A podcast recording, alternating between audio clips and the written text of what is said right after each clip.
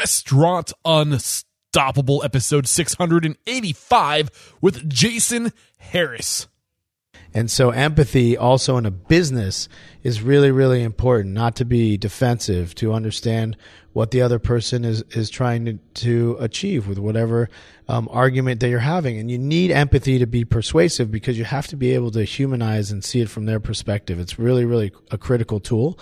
And um, when you approach things as that 99.9%, we all want the same things we all are um, ha- have the same a similar experience in life. We all want to be, you know, safe, comfortable, have human connection, have relationships, very similar already as humans.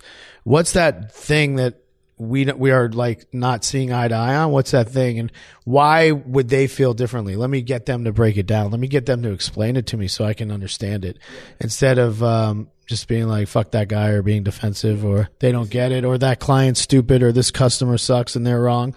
Um, it, it's that's that's a way to switch your your mindset. Are you ready for it factors, success stories, failures, and bombs of restaurant industry knowledge?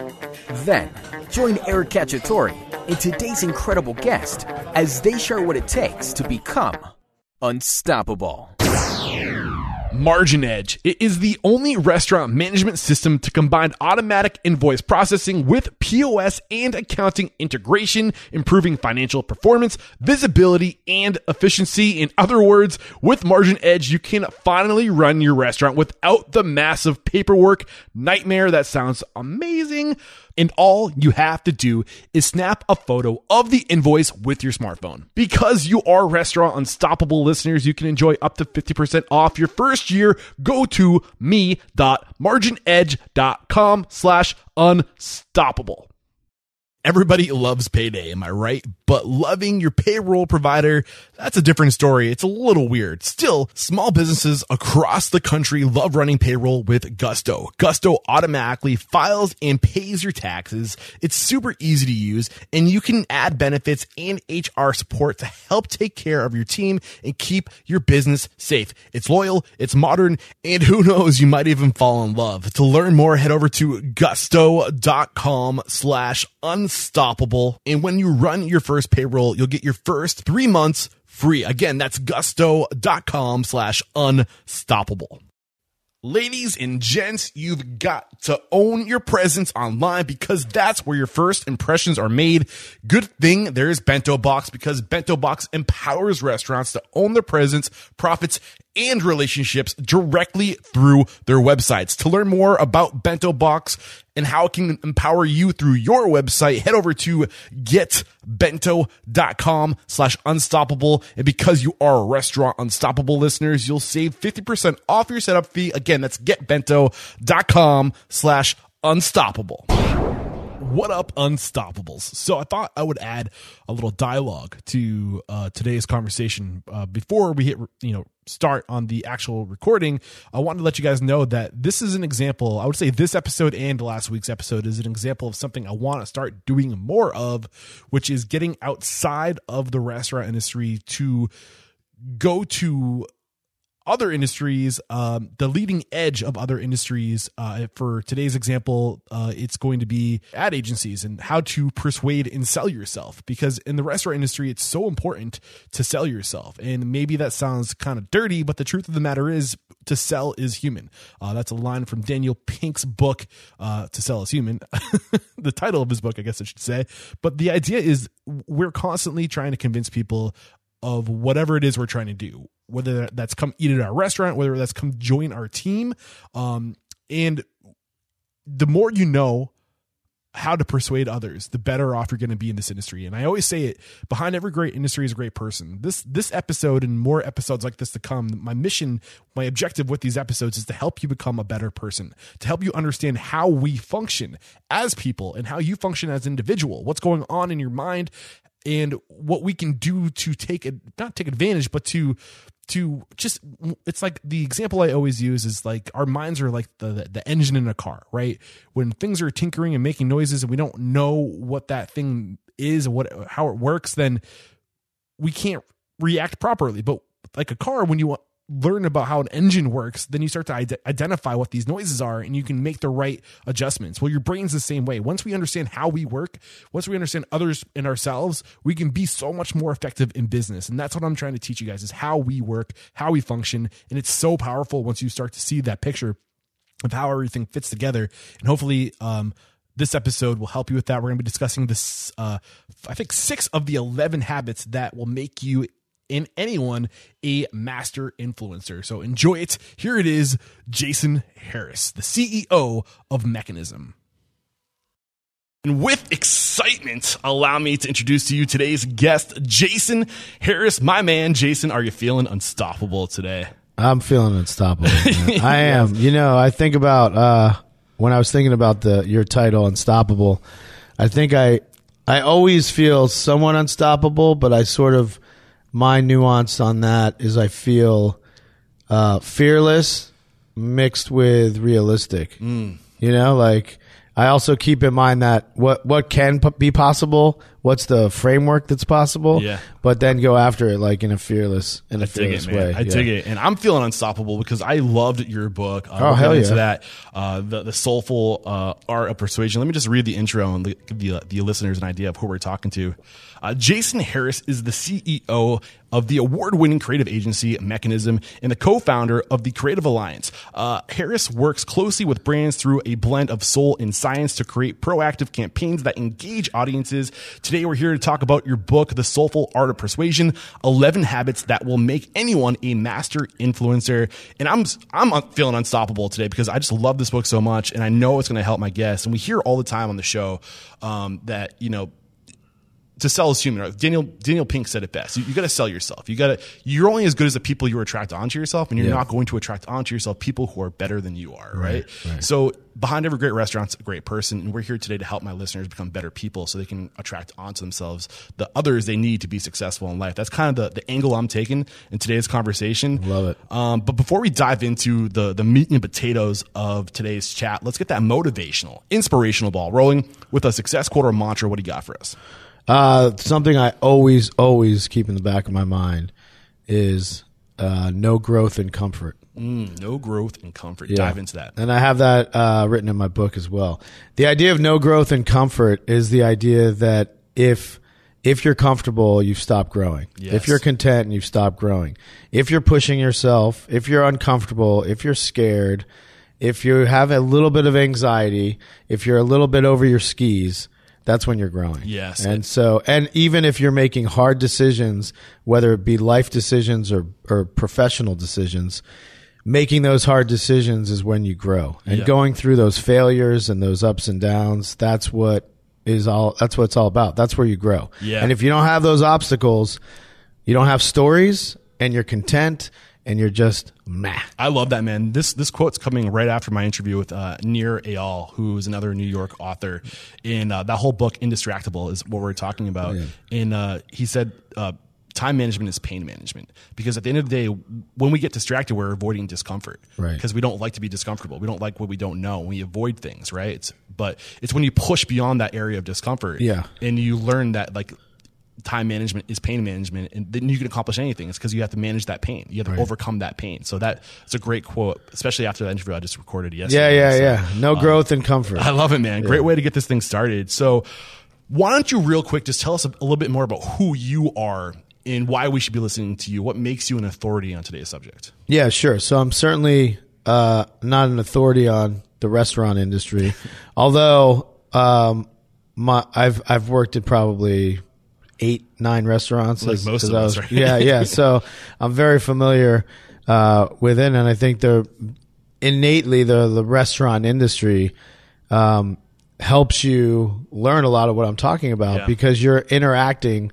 all day long with the customer in a face to face fashion. It's you're not hiding behind email and text. You know, you're like face to face, Exactly. hitting that customer like over and over, and your interaction and your energy and your vibe is you know half the battle. Yeah, which is one of the reasons why I took this podcast on the road because I Yeah. know that people in this industry are hardwired to take care of the people that show up on their doorstep. Yeah, that's right. That's right. It's uh, it's it's sort of like out of sight, out of mind, Exactly. type of thing. So I um I started when I was about twelve or thirteen.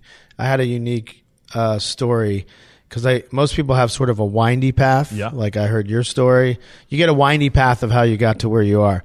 Uh, when I was twelve or thirteen, I knew I wanted to own my own advertising agency, which is really f- a fucking weird. Yeah, it's a- fortunate a, too, a right? young kid, it's fortunate, Yeah. but I was uh, my parents were uh, both teachers and they were intellectuals and they would be at home reading books all the time and um, didn't have a lot of experience. They wouldn't go and do things. They were really like Homebodies? bookworms and homebodies, and um, great people, I will say, but It's not a bad word, right? but different than me. Yeah, yeah. And I was not that into being a, a bookworm or an intellectual. I wanted to like jump off the roof and run around and you know, uh, bang, like hit mailboxes with baseball bats and like get into trouble. And I was also a TV junkie. I would watch uh, TV like all the time, and I saw the the Kool Aid Man ads.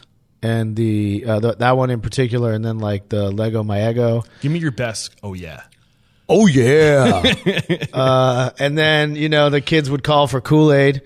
Hey Kool Aid man, he'd bust through the wall and like fuck up the school dance or like destroy something that the principal or te- Yeah. or teacher or the parents didn't want him to, Yeah. and then his like sugar water would spill out of his head, and the kids would get all hopped up. And I was just like, God, that's so fun. this little story in between the the stuff I'm watching. Yeah. Someone has to. That's a job. Like someone has to make that. I mean, I didn't know it was like advertising per se. I knew it was an ad, but I didn't know like You didn't know what it entailed. what it Yeah. entails and what what how that um how that profession happens. But I did know there was a group of people making those things, and I wanted to be part of it. And so I um when I when I got out of school, I sort of just like pounded the pavement trying to get my hooks into the advertising industry it's in some way and I started in like beer promotions for Miller uh, then I got into, I went to a design firm. We were designing stuff for banks, like the signage that you see hanging in banks. So I was kind of like trying to find anything that was Find your vertical, that was right? kind Yeah. of tangential to advertising. Yeah. And then I got uh, an advertising gig and sort of where we were doing, you know, all the tr- the advertising you would think of, TV, Yeah. radio, out of home. That was, you know, before social media and uh, just sort of worked my way and did a lot of different parts of it. I did, you know, strategy. I did production. I did brand management, which is like relationship management, and so I did a lot of different areas, working at probably like five different agencies. When Uh, did you start working in these agencies? How young were you when you started doing these jobs? I was uh, 21. Okay. Yeah, nice. yeah. And I would learn like what I- what I liked about the culture of the place I worked. I would learn what they were doing well. I would learn, you know, I'd, I'd literally like keep a notebook of like, I love this about this place. I hate this about this place. I love this about the structure. I hate this about the structure. And I would just sort of study it and learn what I what I liked and didn't like. And then I um, I started a production company that was my for, my first venture where it was just me and I would make um, long form content uh, for like Adidas and Levi's and Xbox, and then we would. Um, I had a, a a partner who was in Atlanta and I was in San Francisco at the time, Okay. and it was just us two, and we sort of did did everything from the idea to the production to the invoicing to the you know mailing to the uh, getting the clients. And after about a year and a half of that, I just like couldn't do it because it was it was just like exhausting. I get it, man. it's, it's hard to be a, one or two man show. It's really hard. So I shut that business down, and then um, what year is it now at this point? uh, this is probably like two two thousand, maybe I like uh, my mind works chronologically for whatever. yeah, reason. maybe maybe like two thousand and eight or nine. All right, like generally. that. Okay, yeah, so about around, 10 years ago. around that around that uh, Yeah. time. Um, no, that's not true. 2004. This was 2004. Gotcha, gotcha. Then in 2005, I sort of shut that down. Then 2006, um, I I kind of had took this production company, and my friends had a digital agency that made like banner ads and and content like that. Okay. and we sort of came together, and uh, I have two, uh, three other partners: Tommy Means, uh, Pete Cave, and Ian Kovalik, and we started this thing, Mechanism. We kind of rebooted it. That was 2006, so I want to I want to step in real yeah, quick. sure. not to ahead. get too far ahead of ourselves, but I'm already hearing some of the the qualities, the habits that you preach in your book Right. coming out in your story, right? Yeah. The power of collaboration, Yeah. like you, and then also skill That's seeking, right? yeah. Uh, you you went out there and you developed skills for yourself. You tried different things and you started getting good at certain things, Yeah. and you developed these skills that made yourself interesting to other people, and then you collaborated with these people that complemented you. That's right, yeah. And there's so much power in this, and. I get we'll unpackage that more later, but I just had to bring it to the surface. No, I think that's great. I mean, it's a really good call out. Is it's exactly what I was innately doing. Mm-hmm. It wasn't planned, but I did try a lot of different things uh, to be really well rounded, um, so I could be of value. Yeah. And then uh, I realized I couldn't do it on my own. I had to the the collaboration imperative kick, kicked in. I had to have other people to work with, or I was going to lose my fucking mind. Yeah.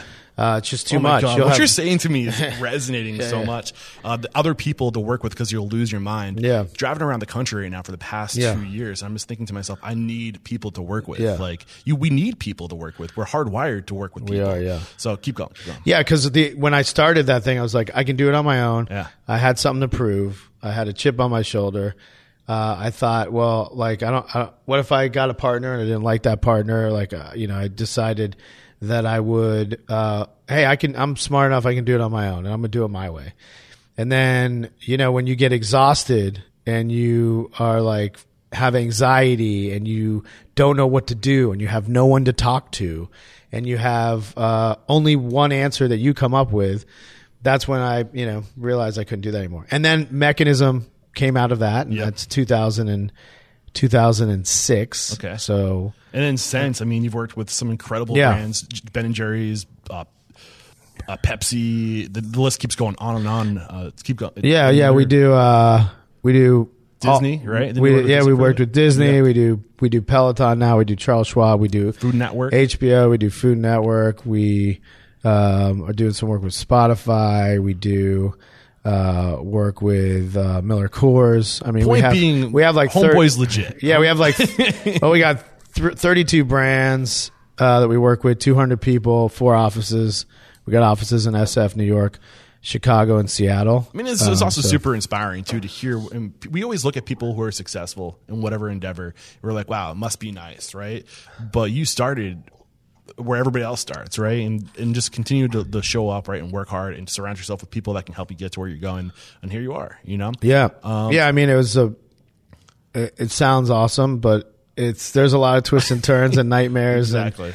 And, you know, not making payroll and almost going bankrupt, and you know, there's there's a lot of those stories uh, that we can unpack. Now it's like. Oh, we got all these clients, and we got all we got money, and we've got uh, nice It offices. doesn't happen overnight, though. No, I mean it took. push. Yeah, that took like it, it literally probably took a decade Yep. to get to the point we are now. You That's know? awesome. Yeah. So, what was your inspiration for this book? What, at one point, when you're like, I gotta write this book, like, how, what what sparked the the initiative? Okay, well, this sounds kind of cheesy, right? But I'm uh I love reading uh business books and as I was reading a lot of them that were in the sort of selling or pitching genre, The old way of doing things, kind of. yeah, I realized that I was like, I don't fucking do any of this. Like the like the mirror and matching your audience, you know? So, like, matching people sitting across. What are they doing? Monkey see, monkey do. Monkey see, monkey yeah. do, and like their the way their volume is or tone, you try to match that so that you seem like you're, uh, you know, same same. Yeah. Or the idea, uh, you know, the idea of getting to a yes or letting the other person dominate the conversation and talk about themselves. Um, there, there's elements of like how to win friends and influence people and, and books like that. Yeah. But they're really antiquated. They're using like the same playbook from the 1920s. It's not coming from a soulful place. It's not coming from a soulful place of uh, it's it's coming from a transactional place. It's the difference between persuasion and manipulation, right? totally Yeah. yeah. That's a that's a good way to look at it. Yeah. and so I wanted sort of, um, I never like characterized the way I I have built my business or built relationships, um, but I knew that I did it did it a little bit differently, and I had a different philosophy. And when I hear things like "always be closing," I'd be like, "That's fucking bullshit." like that, like "always Yeah. be closing" is the end of end of it because if someone has a bad experience and you're closing just to get a transaction, you're never going to see that person. The wealth comes from the repeat visits, right? The, That's like, right. And the recommendations. So if you're burning bridges left and right, you might have like a short sprint of success, but before long, people are going to say, "Do not go to that person." That's you know? right. Yeah, exactly. And when you get a no, I always think of like when I get a no, I always hear, "Oh, that's a no for right now." I'm play I'm playing a long game. I'm going after Yeah. them and building a long term relationship, and somewhere down the line, it's going to pay off. Yeah. And it's not about pressuring or getting to a yes or getting that one transaction. It's about building relationships over time that will pay off. Mm. And so I, I had philosophies like that, which is a little bit different in the in the advertising business, which is pretty um, fucking competitive. Like it's a, there's it's a knife fight. I'm Yeah, sure the I think- restaurant business is the same. you know? Yeah, yeah, exactly. I mean, plus I would say that the people in the advertising realm kind of have that reputation of like a lawyer. Like, Yeah. you know, don't trust them. Right. Right, It's all about what right. you're saying earlier, manipulation. Right. Yeah. And so, um, as I read those, I, I, com- I sort of put down my principles into four, four buckets. Um, I don't know if you want me to talk about them now. No, or- actually, we'll, okay, we'll, wait save that for a right. teaser. But I do want to reflect on what Yeah. you just said. Yeah, one of the reasons why I'm so excited to share this book with my listeners, and we see it all the time. Um, people are very reactive by nature. We're fear based, right? We react. We're fe- we're fearful. We, we always need to. We're weary because that's how we got to this point. That's how we survived. Our species survived. Um, and I think that we you see it in how we market our businesses, right? Like we're we're trying to do like the latest thing here and now. Like gotta be on uh, Snapchat. Gotta be Yeah. on uh, Vine. Gotta be on whatever it is. Twitch. You know exactly. Yeah, yeah. Twitch, TikTok. TikTok, Yeah. right? And we're just like reacting, reacting, reacting, doing all these things because we feel like if we don't do them, then We'll miss out. we'll miss out or we won't be relative or relevant. You know what I'm saying? Yeah. And I mean, I think it's good to like leverage these tools to get in front of our guests, and like, there's no denying the power of social media. But what matters most is what the stuff we're going to talk about today: the long game. What do Yeah. people think about you? That's right. When, when you're going to really win over business, isn't on social media. It's on the best social platform that, that exists. Your dining room floor. Yeah, Right. The people that are right in front of you. Take care of those people and show them that you care and play that long game, care for them. That's persuasion. That's going to make them want to come back when you have those Yeah. relationships. And that's kind of what we're going to talk about today. Yeah, yeah, and I think um, to add on to piggyback on that, we we live in an age of distrust, and Yeah. so like people have a very high bullshit detector, and when you're going into things, there's always already a sense of like this person's out to fuck me, you know, this Yeah. person's out to screw me over, and so. Um, the way to combat that is to have character and build trust with someone. And when you build trust with someone, everything can flow from there. Yeah. But if you don't build that trust, uh, there's there's no break. You know, Yep. you're going to be disconnected. And we just live in this time of you know fake news and Mm-hmm. um, phishing scams and who knows what Alexa's listening to when you're talking. like you know, there's just this thing of like of distrust. You know, you see what's happening in uh, in politics, like. The, the House thinks this, Yeah. the Senate thinks this. I can't, I can't help but think about that chef that you mentioned Yeah. in your book. Uh, what's his name again? The chef that uh, had like the van that stopped traffic in, in England and he did, everything based off a handshake. Uh, Shep Gordon. Yeah. Yes, Shep Gordon was the manager. He kind of started the celebrity chef craze. Yeah, we're not. It's not Chef Gordon Ramsay. We were talking. No, about, no, right? Shep. Shep. S H S H E P. English, so I was Yeah, yeah, confused there yeah, Shep. Gordon. Yeah. and yeah, he uh, he th- that. Wait, what was the point on him? Well, you were just, just Yeah. talking. I lost my train of thought. You were Yeah. just talking about the power of trust, right? Yeah. And that he didn't do Oh, any yes, yes. contracts or anything like that. It was all based off of a, a handshake. And the point that I was going to make is the power of trust, the speed of trust. Yeah. When people trust you, things move much faster. Yeah, yeah. Um, and there's a great book out there called The Speed of Trust that was written by um, the who- the son of the guy who wrote Seven Habits of Highly Effective Effective, People. yeah. Something R. Covey. I think it's like Stephen something Okay. else Covey. Cool. They both have the name Stephen. But I'll link to that book in the, the show notes. In the Oh, show that's notes, awesome. the speed of trust. It's really powerful. So- Yeah, yeah. And so, like, yeah, this guy Shep Gordon was, you know, he managed the careers of Alice Cooper. He worked with Jimi Hendrix. He's wor- he he worked with Blondie. Like, worked with a lot of um, famous acts. And then he sort of started that like celebrity uh, chef angle. And he, um, you know, he, uh, well, he worked with uh, Wolfgang and Emeril yeah. and sort of started that like name, uh, chef name thing. And he, his whole career, he would never uh, do contracts. He would just do a deal with a handshake. And he said, and that form, and that's why he had such long relationships and he and he still represents some of those uh, same people today. He's still around today. Maybe he's somebody I can get on this show. Yeah. Oh, yeah. He would be amazing. Yeah. He's in. He lives in Hawaii, so Yeah, that'd be nice. fun to travel Good to. excuse. Um, but uh, he is this. Uh, you know that philosophy of if if I'm not if you don't want to work with me and I'm not doing a good job and I don't want to work with you, it doesn't matter what it says on paper. You know what matters is how we feel about each other, and the handshake's just as good as a contract. I love it, man. So we're going to take our Yeah. first break to thank our sponsors, and we'll be right back to kind of dive into the principles that you set out in this book, and uh, we're going to share five of the eleven habits you share in the book. Yes, sir. Imagine if processing invoices was as easy as snapping a photo with your smartphone. Oh my gosh, that'd be nice. Well, with Margin Edge, it is that easy. You snap a photo of the invoice and Margin Edge takes it from there.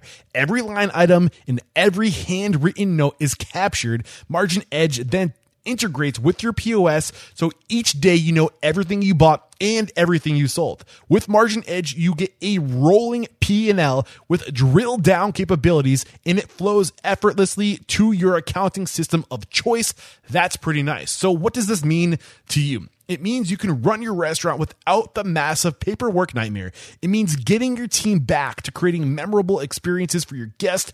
It means having your purchase and sales data in one place immediately for effective and rapid decision making. So if we have your attention, go to me.marginedge.com slash unstoppable. Because you are restaurant unstoppable listeners, you can enjoy 50% off your first year. Go to me.marginedge.com slash unstoppable.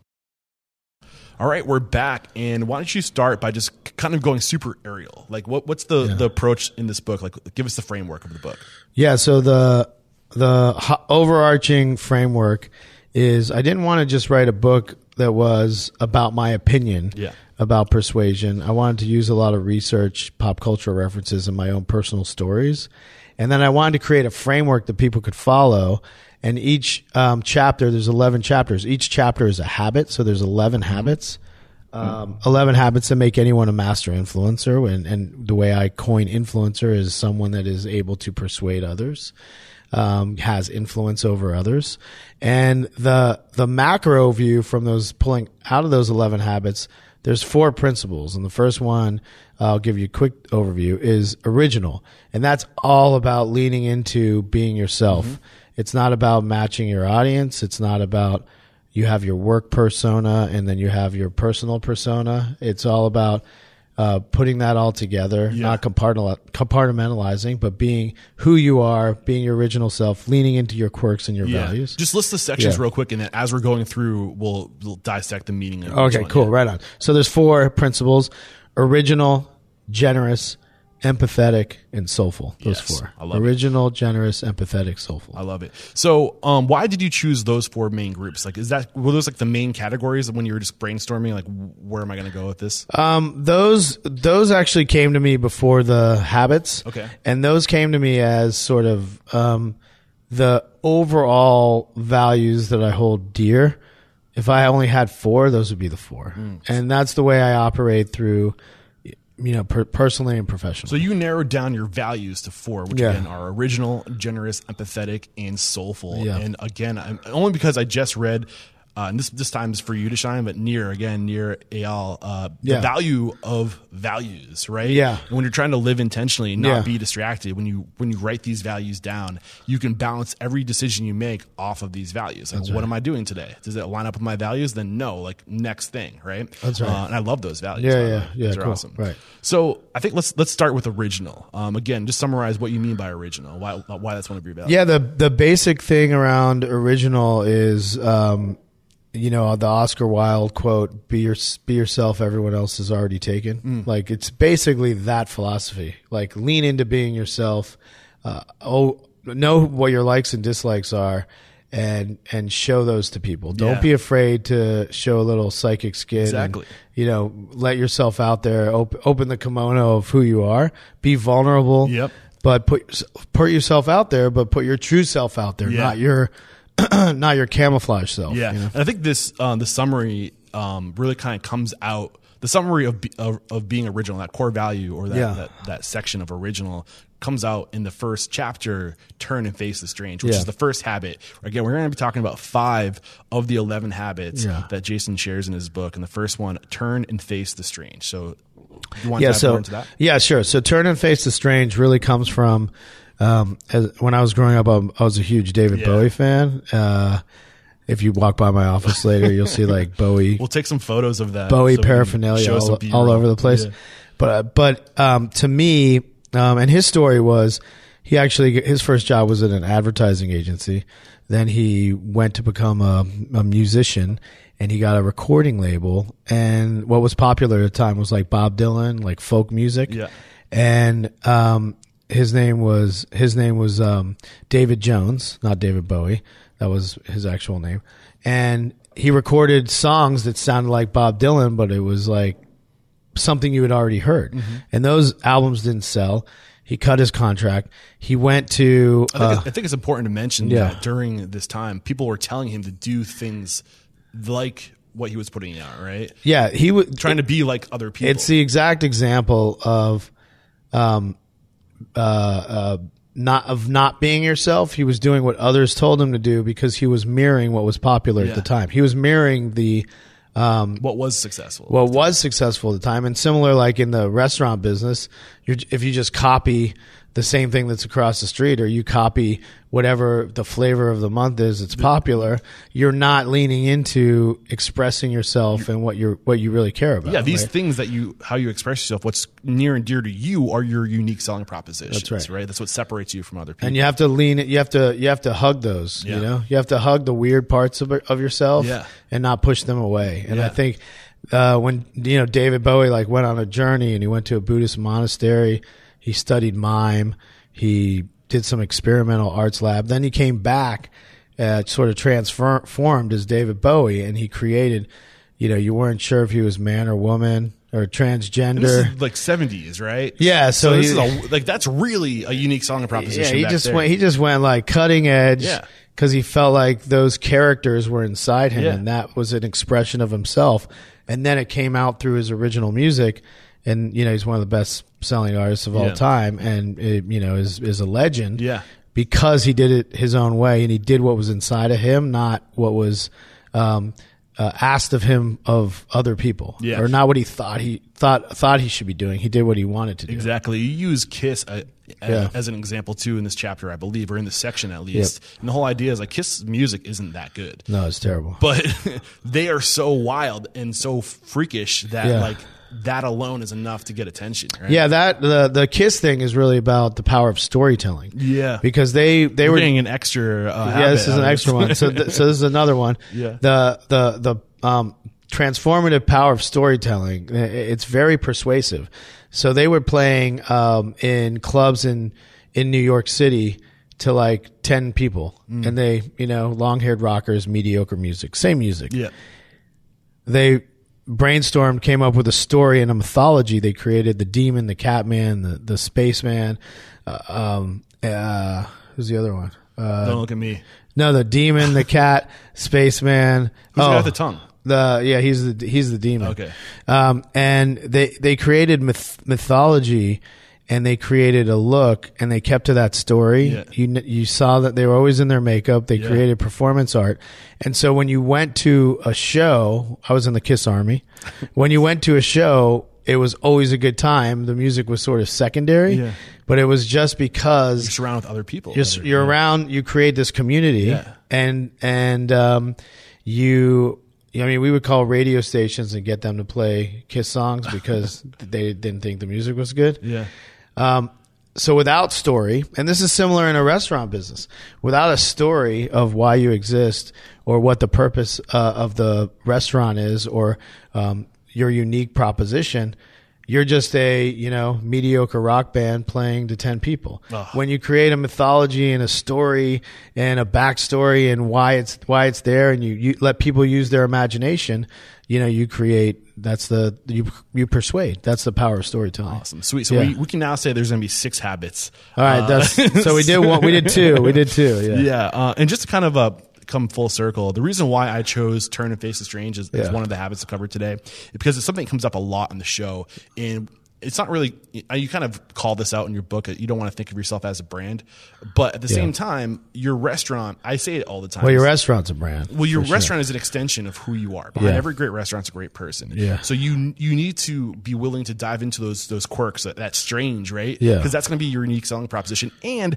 it's going to help you show up to work better every day when your when your place of work is an extension of who you are. That's true. You like you don't have to put on that persona. Like it was probably tough for Yeah. Kiss to show up into those those uh that that outfit every day. Yeah, I'm Just- sure. You know yeah. that was a lot of work. That's a lot of Um, work. Yeah. But when you show up and it's an extension of who you are, it's that yeah. much easier. right? That's true. Yeah. and um, I just wanted to point that out. So I like that. the the now moving over to the the second uh, section is that Yeah. what you call it in the book sections Principles. principles thank Yeah. you uh, the second principle generous what do you what why was that one of the principles that you choose one of your core values So generous um, is a way and a view of the world Mm-hmm. that is um, trying to give away uh, at, at all turns, and that's it's about habitually becoming a generous person, and and you know the the habit out of that is give yourself away, Mm. and it's the idea that um, wherever you see a moment, whether it's someone calling you for advice, maybe in the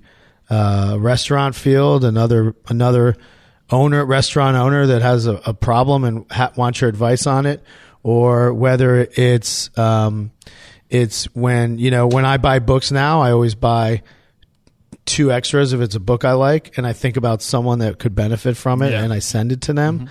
And so this idea of of just habitually being generous with your time, sometimes it can be giving uh, stuff away with your advice.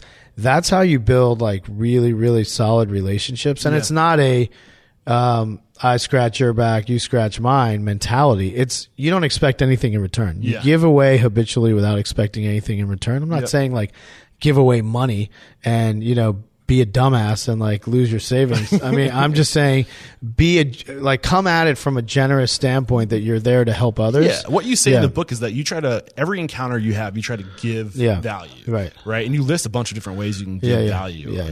Are any of those coming to mind right now Uh, you said mention giving in the book you can Yeah. give gifts right yeah, uh, gifting, um, being. I mean, I always talk about it as as giving giving time. So when I was, I would always, if someone wanted advice from me in the advertising business, I would I wouldn't do it because I felt like.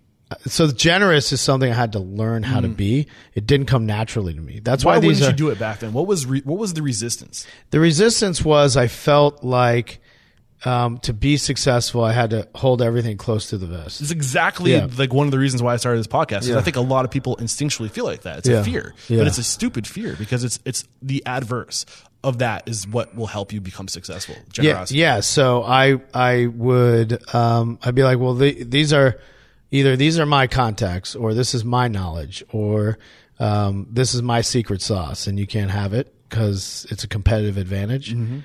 And when I sort of switched that mentality, and I learned to give things away, uh, like time, like advice, like connections. You know, hey, I'm I, I'm I'm stuck. I need this thing. Oh, call this person. He'll he'll hook you up. That just um, not only does it uh, generate goodwill and karma, somehow those acts come back to you with compound interest. Like it just does. It does. You can't track it though, and I can't because- track it, yeah. and I can't tell you, um, you know, uh, a million examples. But I will say, I mean, I can give you one example. I'll give you one example of it, um, which I talk about in the book, which is the million dollar hoodie. So I met, uh, this is, we've had Ben and Jerry's for like six years. I met a guy at a conference named Jay Curley and, um, I thought, I just thought he was a cool guy. He worked at Ben and Jerry's. I was, I wasn't like, oh, I'm going to get the Ben and Jerry's business. I wrote him a note, gave him some uh, Mekanism hoodie, a hoodie from our company that uh, was cool. I thought he, I thought he'd like it, and I just thought he was a cool dude. That was basically it. He wore that hoodie. They're up in Burlington, Vermont. He wore that hoodie, has a Mekanism logo on it. Um, Ten months later, they decide they want to fire their agency that they've had for like eight years Yeah. and they're looking for a new agency and he looks down and he sees like our logo and he's like ah we'll throw him in the mix Yeah. you know like it can't hurt uh, i got this hoodie and he threw us in the mix and we ended up winning the business and we still work with them today Yeah. so it's not just a million dollar hoodie that one hoodie that one action that one act of generosity without expecting anything in return you know, now it's probably been like an eight million dollar. Yeah, I can't help but think of Tony Hsieh. Yeah. I think Tony Hsieh is the founder of Zappos, right? Yeah, he is. Happiness Yeah, he his is. Book. Yeah. in that book, he talks about uh, contact points, connection. Like, in, it's in it's in reference to the the spaces he builds for his offices. He tries to get people to bump into each other. Like, there's only one entrance, Oh, I- and the reason is that to- I have yeah, that. Yeah, so like true. you're bumping into the people you work with. It Yeah. forces people to connect on a human level. Right. But this is kind of just an example of that in the sense that when you when you put your stuff out there, when you're good to people, you're you're creating opportunities for your brand, for your name to bump up against other things, other people. That's right, yeah. So it's the same idea, and like you just put yourself out there, and because of that, you're creating channels to come back, That's right? And the only way, the best way I can think of how to explain how this works is you got to make deposits before you can, you know, get before you can take a what's the word debits, De- yeah, right? yep. You got to put things in before you can get things out. Um, you don't want to track it like we said, but but you the, the way it works is you have to give before you get. Yeah. right. It's the only way the world works. You have to exhale before you can inhale. I like it. Right? I like it. It's good stuff. Yeah, and I, I, I, I mean that, and again, like some of these um, principles and some of these habits will come naturally to your audience, to people, um, but some of them you can learn, and anything that you repeat and you change the way your mindset and the way you think can become habitual over over time. And Yeah. now, now I just do that like instinctively. If someone wants a connection, I'm there. If someone needs my time or advice, I'll figure out how Yeah. to meet with them. Uh, I think about uh, the people in my life or people I want to meet and something that might speak to them. Yeah. Um, so it's it's just a, a really good habit, and give yourself away does pay off. Like you will you will succeed much more by by having that philosophy. Is there any science behind this to back up this this habit? Um, I know because you're all about the science. yeah, yeah, yeah. Soul.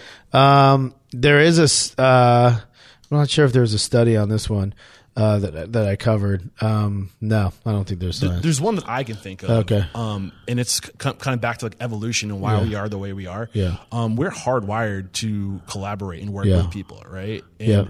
And when you come off as somebody who is generous and who who somebody you can work with, Yeah. right? Like we we are tribal. We're gonna go back to those Yeah. people, right? I mean, it's not really science, but Yeah, it's kind of like the evolution of us, Right. Um, I mean, I think there must be a connection there. I'm assuming. Yeah, definitely, uh, definitely. I think there's, I think we're, we all um, crave the same things as humans. You know, we all crave like that human connection. Yeah. and um, making those connections and building those relationships just is is what we need in our life. You know, you can't do it on your own. So we've covered two, Yeah, two. two of the three. Well, Bonus one. ha- we covered three habits Yeah. and two of the Oh, um, right. values or the principles, Principles, right? yeah, yeah. So we're going to take a quick break to thank our sponsors one more time, and then we're going to crank out the last two principles: empathy and soulfulness, and then uh, we have three uh, habits underneath those uh, sections or principles that we're going to unfold. Yeah, yeah. All right, we'll be right back.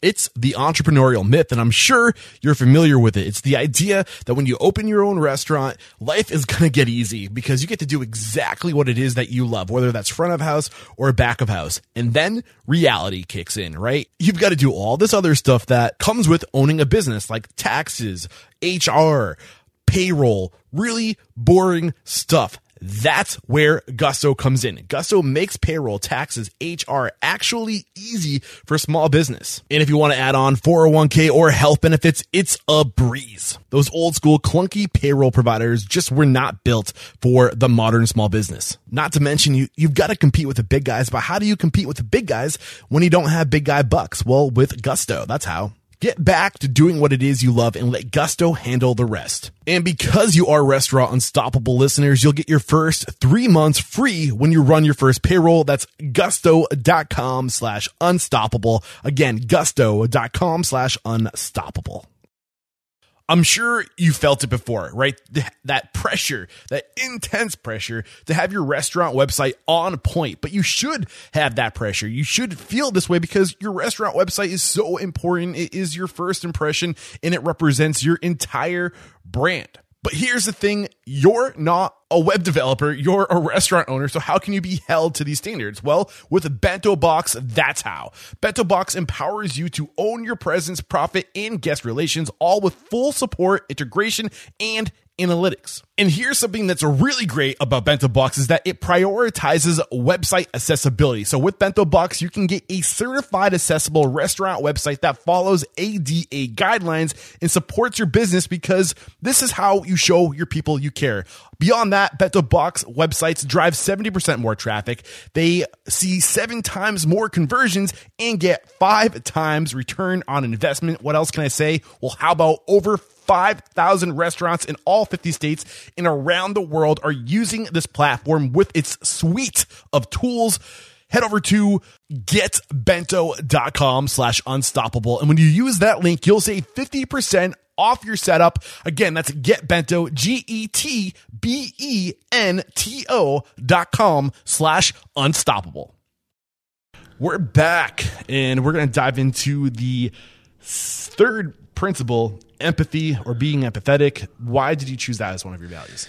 One way that I became successful is connecting with people and sort of treating people like there's no second class citizens, both with the company that I'm building and when I work with clients or customers. And so this idea of uh, we're all on the same playing field really helps you think about the other person and it helps humanize and relate to the other person. And today, without empathy, we are so um, sort of in our own silos. And we, you know, when when you think of um, like this is a this is a good stat. So in 1964, they did a study that had how many like if um, if you had a kid and you were a Republican, would you want let them marry a Democrat? If you had a kid and you were a Democrat, would you let them marry a Republican? And six percent of those parents uh, said they would they would have an issue with it. Yeah. Right. And then they did the same study from 1964 to 2006, and the numbers came back at 64 percent. Damn. I think it would be the other way around, but I guess not. What do you mean? I think back then people probably would have been more left or right. But it's They they were, but they under that's the idea of empathy. They understood the other side care, yeah. and they were like, okay, we have different views, but Oh we we share the same values. And today, it's like, okay, we have different views, and we're fucking nothing alike. yeah. You know what I mean? And There- that that's the difference. I think there's a lot of reasons why we're like that. Um, I read, I can't remember where I read it, but there's something along. I think it might have been uh, to uh, eater.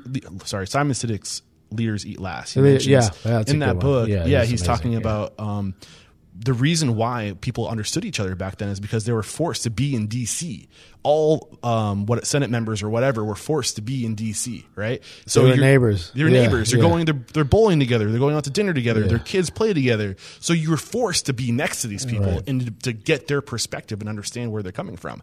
Today we're all isolated. Today in Senate, you just fly into Washington when you need to be there, right? Right. But back then we're forced to be around people to hear their opinions. So, and I think the other thing now is social media and all these things. Like we're yeah. like we are. We're isolated. We're, we're getting our news feeds are just exactly what we want to hear. So it, it makes us get even further apart. And then when people have different opinions, we like cut them out or delete them or whatever. yeah, I just had to share that little bit, bit of knowledge. I love that Yeah. uh, that uh, that uh, story. I, that was a great book. And this idea of um, you know we are all ninety nine point nine percent the same DNA. Yes. and there's 0.1 percent that separates all of us. and it's almost all cultural, right? It's but we at, we think everyone is so different. Mm. You know, we think um, there's not that many friends that we have. There's not that many people we like. Everyone has different views. I only want to hang out with people with my views, and that lack of empathy uh, in our culture, I think, is is killing us. It's creating a lot of depression Mm-hmm. and anxiety and loneliness, and I think um, empathy is just. I mean, that's a macro, the bigger picture of where we are in society. This sort of uh, we're we're we're like jettisoned to our own tribes versus understanding and wanting to look at it from the other person's perspective. And so empathy also in a business is really, really important, not to be defensive, to understand what the other person is, is trying to, to achieve with whatever um, argument that you're having. And you need empathy to be persuasive because you have to be able to humanize and see it from their perspective. It's really, really a critical tool. And um, when you approach things as that 99.9%, we all want the same things. we all are um, ha- have the same a similar experience in life. We all want to be, you know, safe, comfortable, have human connection, have relationships. Maslow's hierarchy of needs. Right That's there. right. Like those things are the what we all need. And when you think like that, Yeah. the most basic needs, Yeah. it makes us much more much more relatable, right? Yeah, and then you understand. Well, if we're very similar already as humans, what's that thing that we we are like not seeing eye to eye on? What's that thing, and why would they feel differently? Let me get them to break it down. Let me get them to explain it to me so I can understand it. Yeah. Instead of um, just being like "fuck that guy" or being defensive Yeah. or they reason- don't get it or that client's stupid or this customer sucks and they're wrong. Um, it, it's that's that's a way to switch your your mindset. The reason why I wanted to pick, well, the reason why I picked this uh, habit to bring Yeah. to the conversation today is because empathy in the restaurant industry is so important. Uh, we need to understand, like sometimes our guests are just unhappy, right? And we have to, we have to like meet them where they're at. So it's not just like I, I get where you're coming, but we also have to like kind of match where they're at. We Yeah. have to like you know that's that's kind of where the monkey see monkey do comes in. Like, but we need to match. They're the monkey that we see, and we have to do what they want us to do, right? Because some, maybe they just came from a funeral, maybe they're celebrating something. Right. So we have to empathize with with each situation Yeah. to to match them where they're at. Um, and then the other thing is like we get so pissed off sometimes in the restaurant industry when the guest is being unreasonable, but that's because we're not taking their perspective, right?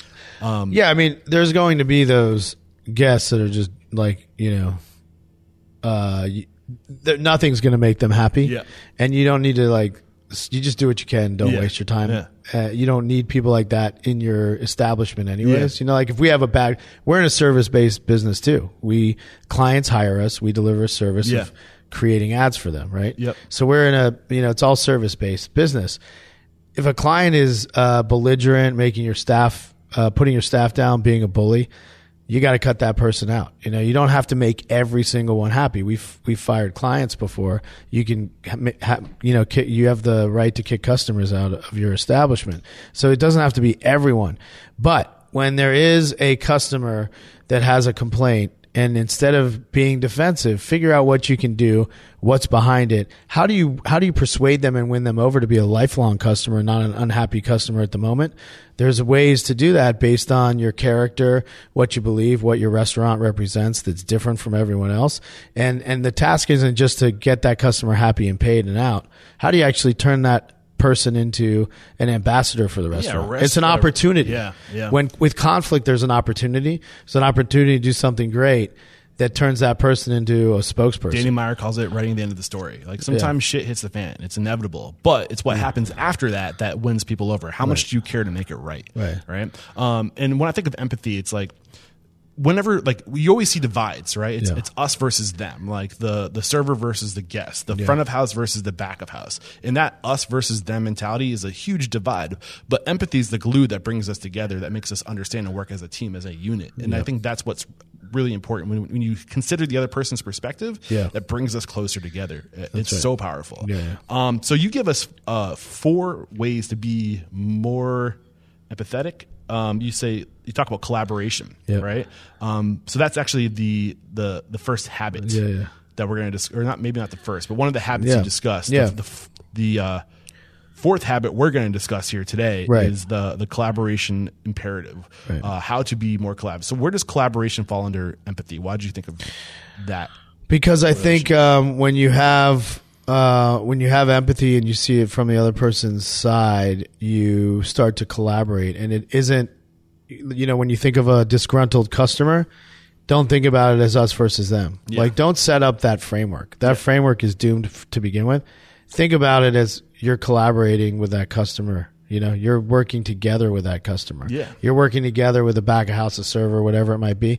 That collaboration mindset um, uh, destroys the us versus them mentality, Yeah. which is so dangerous. You're when you set up that framework, it's going to be inherently a really bad situation because something's going to happen and it's their fault, or Yeah. something's going to happen and it's your fault. Yeah.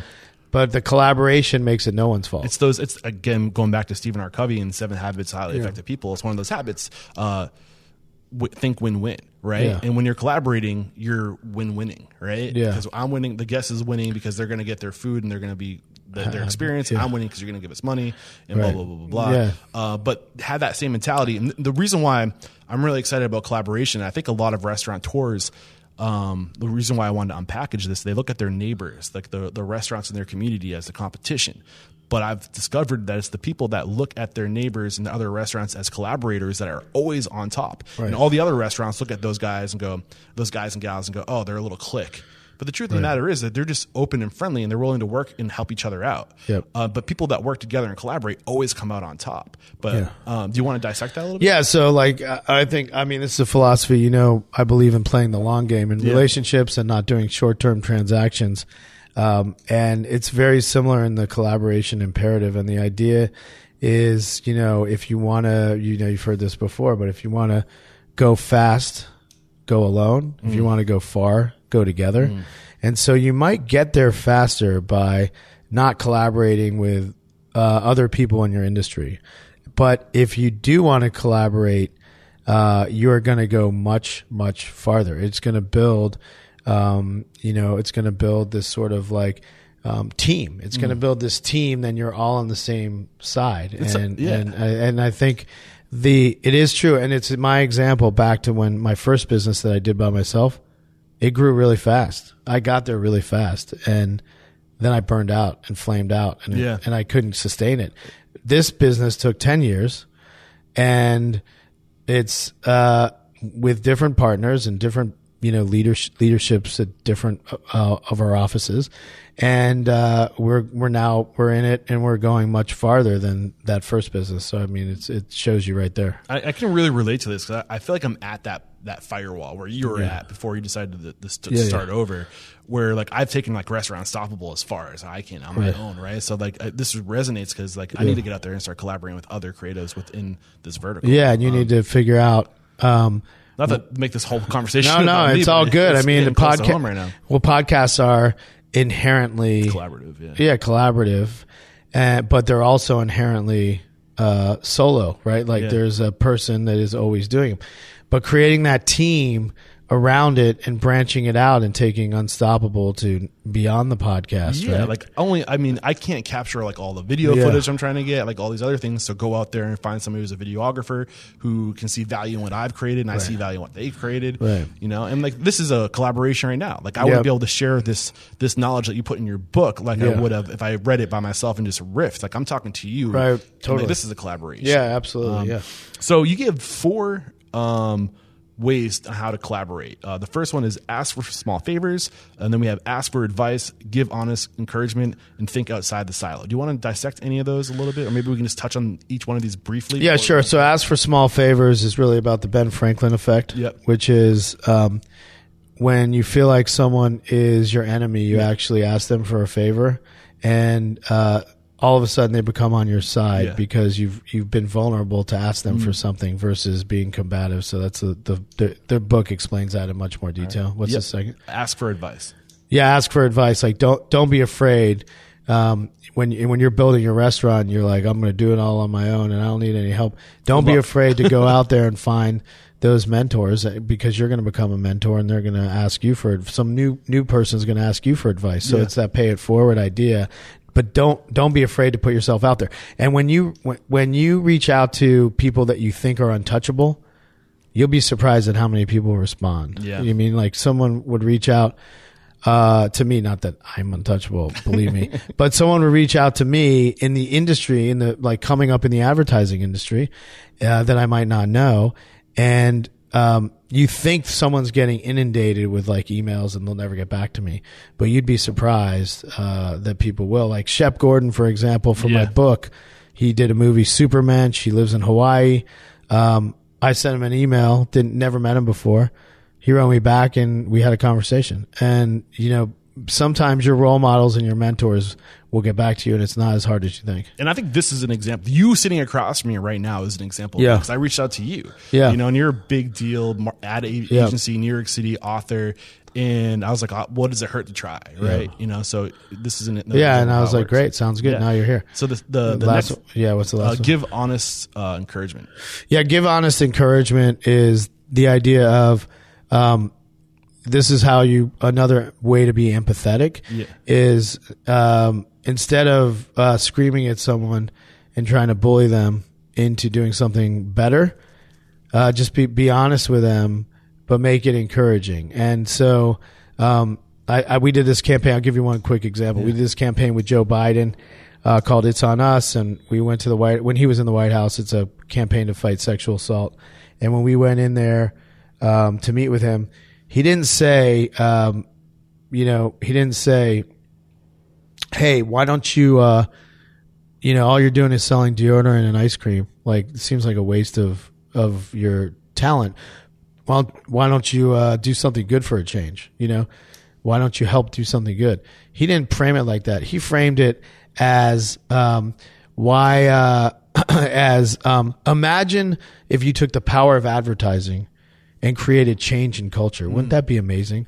So just that simple framing convinced me to do it versus the opposite of like, you know, and it's the same thing as like uh if your mom is like uh hey, you never you never call me, what's wrong with you? Like uh, what, you know, it'd be really great if you could call me every once in a while. I'm kind of annoyed about it versus you have a conversation with your mom and, and she says, you know, it always puts me in such a great mood when you call. I'm so thankful Yes. for you. You know, it's Yeah. like that turn and that approach just makes all the difference. And there's one more. Uh, so again, these are the the four things we can do to, to be more collaborative. Yeah, yeah. The last one you said is think outside the silo. What do you mean by that? So think outside the silo. I think um, this. Okay, so you're doing this with your podcast, which is the perfect prime example of it.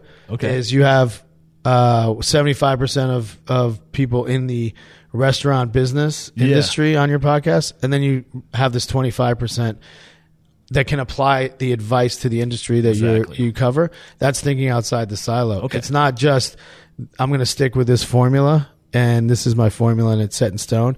It's thinking beyond Mm. your industry or beyond your restaurant or beyond your staff and trying to get advice and information and influence from other areas and collaborate with people that are outside. It just opens up the aperture. I love it. Yeah. Awesome stuff. So we still have All right, cool. uh, we have the last principle, which is soulfulness. Yeah. And uh, two habits to cover underneath that principle: skill hunting and Yeah. personal Jesus. Yeah. Uh, we'll get into the details of that, and we have about eight minutes or six minutes Yeah, left cool. together. So Right let's uh, crank this out. All right, cool. Soulfulness. What do you mean by that? So soulfulness to me is really matching um, a skill that you have with a purpose, and when you put those two things together, that's sort of where you can create like a legend or a legacy. Yeah. You know what I mean? So soulful, being soulful is understanding the skills that you're actually good at, and then defining uh, a purpose or a reason that is beyond yourself. Something that it, it gives something good to the Yeah. world, and that is a that's how you become. And this is so powerful. You're seeing it all the time with a lot of restaurants that are opening up now. They open with their mission driven restaurant, where the restaurant is obviously to be profitable and to serve food,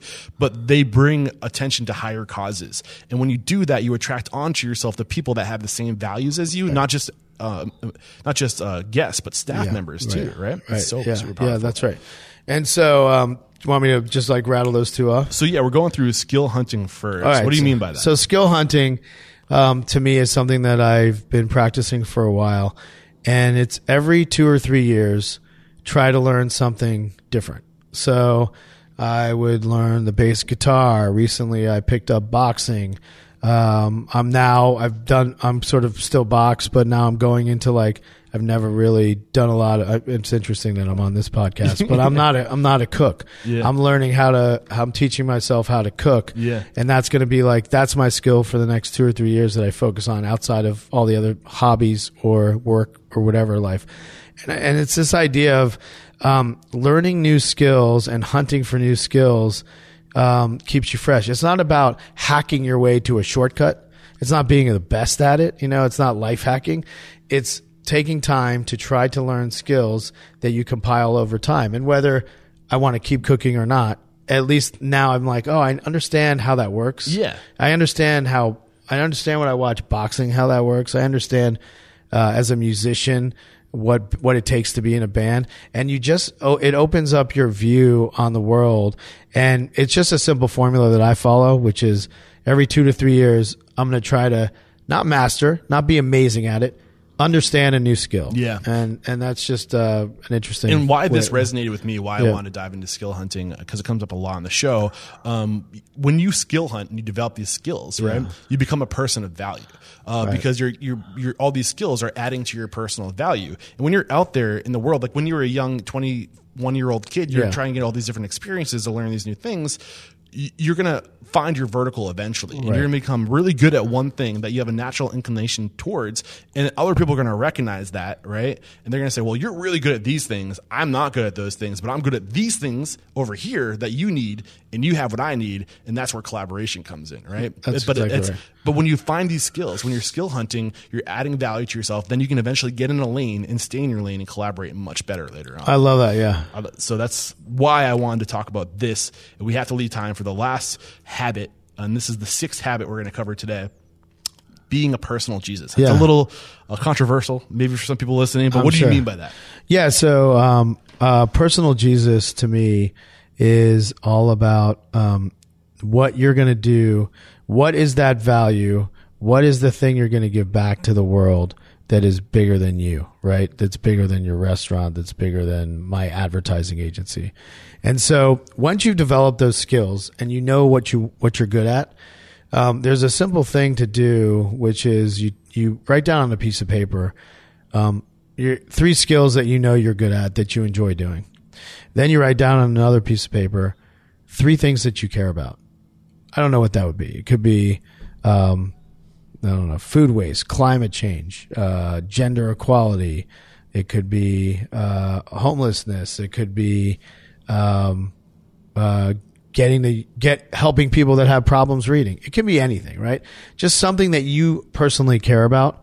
Um, and then you, when you when you stare at those two pa- papers long enough, those three skills and those three things you care about, you're going to come up with an idea, and that idea could be tied to your restaurant. It could just be something you do personally, but that idea helps create soulfulness and helps you think bigger than yourself or whatever your um, um, goals are to make money, build your business.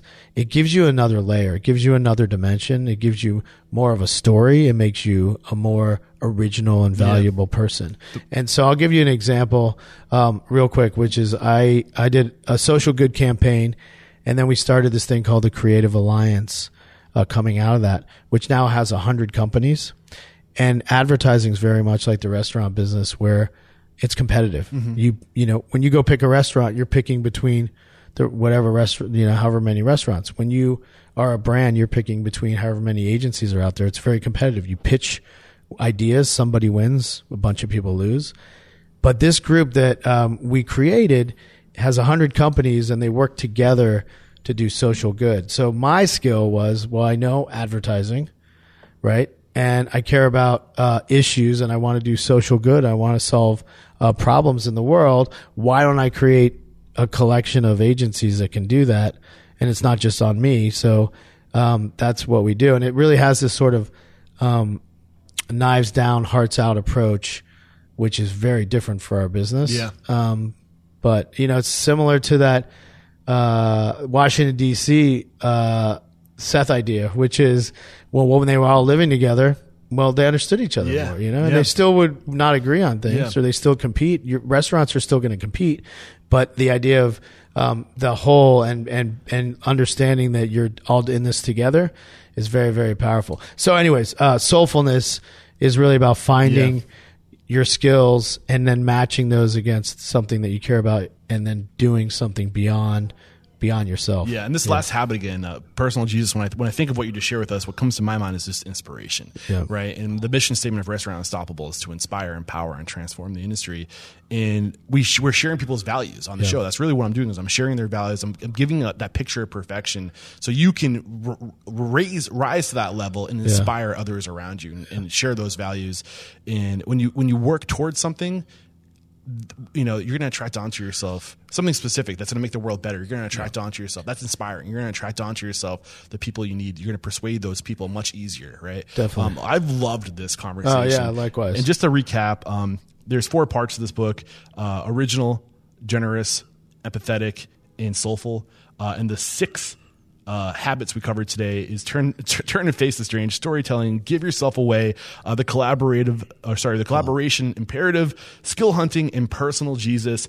Uh, and there are 11 total habits. We only covered six today's conversation. That's all we had time for. So be sure that you guys head out there and pick up jason's book the soulful art of persuasion and uh, how can we connect with you if uh, we want to learn more about your work maybe hire you maybe we're a Yeah, big sure. restaurant group Yeah, that yeah. has the bank to, to get an ad agency like yourself what's the best way to connect Um, you can my uh, my email is just jason at mekanism.com.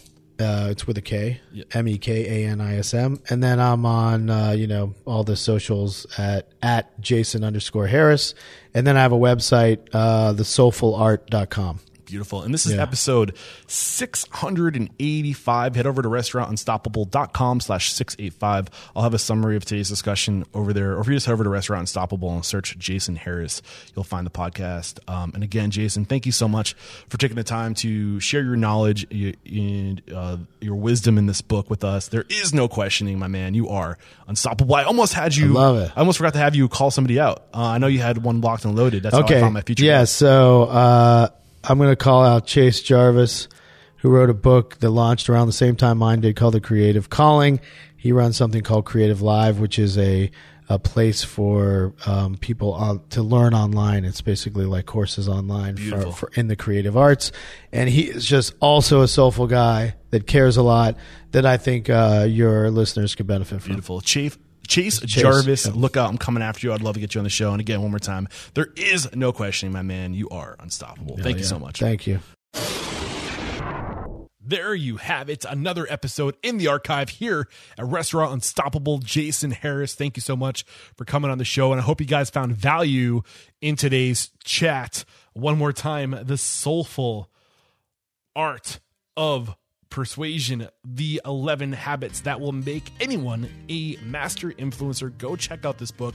We only were able to get to, I think it was uh, six of those 11 habits. And the book is re- great because he shares stories and he reflects on his life and how these these lessons came uh, to to a head and why he chose these 11 habits and uh, again there's five more habits we didn't even get to discuss today and I'll say what I started with in today's episode is behind every great restaurant's a great person and if you want to make it in this industry, you've got to play the long game. You've got to invest in relationships. You've got to have that open mind and you have to know how your mind works. You have to understand how other people work if you're going to persuade them. And this book will get you well on your way to becoming a master persuader.